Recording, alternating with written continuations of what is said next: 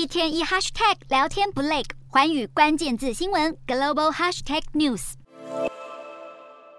全球车用晶片短缺，造成汽车大厂哀嚎减产的情况已经出现转机了吗？日本媒体披露，全球四大车用晶片厂，包括日本半导体大厂瑞萨电子、德国英飞凌、荷兰恩智浦以及瑞士意法半导体。库存已经回到新冠疫情前的水准，车厂有望逐步恢复生产。这四家车用晶片厂在疫情刚刚爆发时，二零二零年四到六月，车厂库存周转月数膨胀至三点九个月。二零二零年后半，因为全球晶片短缺，在二零二一年一到三月，库存周转月数减少至二点八五个月，严重冲击汽车制造商的生产。到了今年四到六月期间，库存周转月数平均是三点四八个月，几乎等同于二零一九年的年平均三点五一个月。显示持续将近两年的晶片缺货潮已经有所改善。业界人士透露，先前晶圆代工产能大缺时，晶圆代工业者还透过集产能的方式协助车用晶片生产。但近期消费性电子市况疲弱，不少晶片厂降低投片量，这让晶圆代工厂更有余裕生产车用晶片，有效舒缓了缺货状况。不过，供需紧绷状况改善，对各家晶片厂来说将会面临库存压力，晶圆代工业者则会面临客户修正订单的压力。车用晶片因为单价与跨入门槛都比较高，被视为是消费性电子衰退下的避风港。但现在连半导体业最缺的元件都不再缺货，也让晶圆代工厂的产能调配面临更大挑战。而南韩记忆体晶片制造商 SK 海力士则是宣布，将在未来五年斥资十五兆韩元，大约台币三千四百亿，